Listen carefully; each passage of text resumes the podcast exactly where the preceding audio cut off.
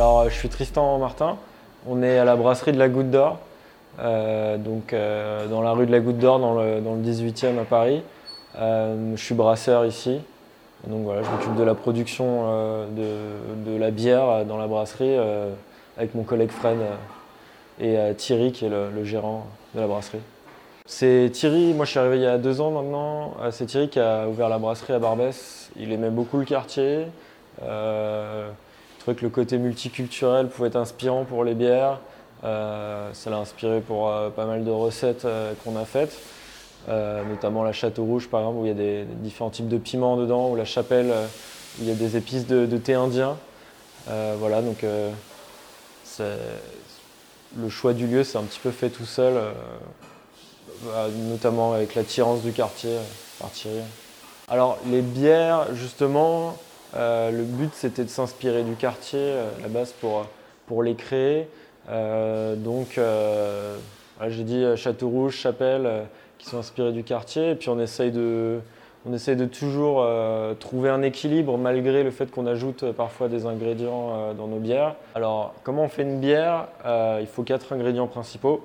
Le malt, qui va être une source de sucre pour les levures. Il nous faut de l'eau, donc on va mélanger le malt et l'eau pour donner ce qu'on appelle le mou. On va avoir le houblon aussi, qui va être une fleur qui va aromatiser et donner de l'amertume à la bière. Puis on a la levure qui va transformer les sucres en alcool et en gaz. Voilà, donc ça c'est les 4 ingrédients principaux. Nous on en utilise d'autres parfois. Alors, nous on utilise principalement du matériel en inox, c'est comme des grosses marmites comme à la maison, quoi, sauf qu'elles sont plus grosses. Il n'y a pas forcément de matériaux spéciaux, on peut même en faire chez nous assez facilement au final. Alors, donc la brasserie à la base c'est un atelier une usine de fabrication de bière à petite échelle, on est une brasserie artisanale. Mais maintenant, donc, on peut aussi venir acheter les bières sur place. Aux heures d'ouverture pour le public, c'est-à-dire les jeudis, vendredis et samedis. Et on peut aussi maintenant, depuis très peu, venir consommer les bières sur place, notamment avec les pressions qui sont derrière moi. Donc vous pouvez venir boire un demi et voilà, goûter les bières. Ça, ouais, ça fait 5 ans qu'on a ouvert. Il y a 5 ans, il y avait quelques pubs qui faisaient de la bière. C'est la première brasserie qui fabriquait à la base de la bière, qui fabriquait que de la bière à ce moment-là. Maintenant, il y a d'autres brasseries.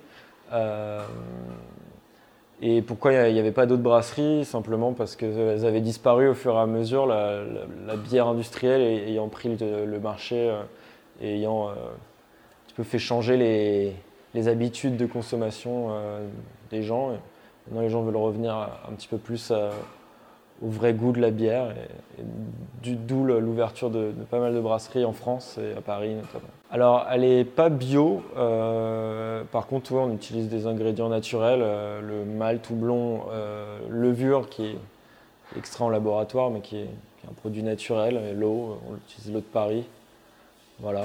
Plus les ingrédients qu'on trouve soit dans le quartier, les piments notamment, on va se fournir dans le quartier. Ma bière préférée ici, je pense c'est la petite Pigalle, que d'ailleurs vous pourrez trouver qu'ici ou à l'Hôtel Pigalle. On a fait une bière spécialement pour eux.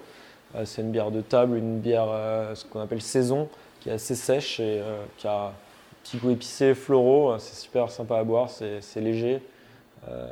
Voilà, c'est ma bière préférée ici.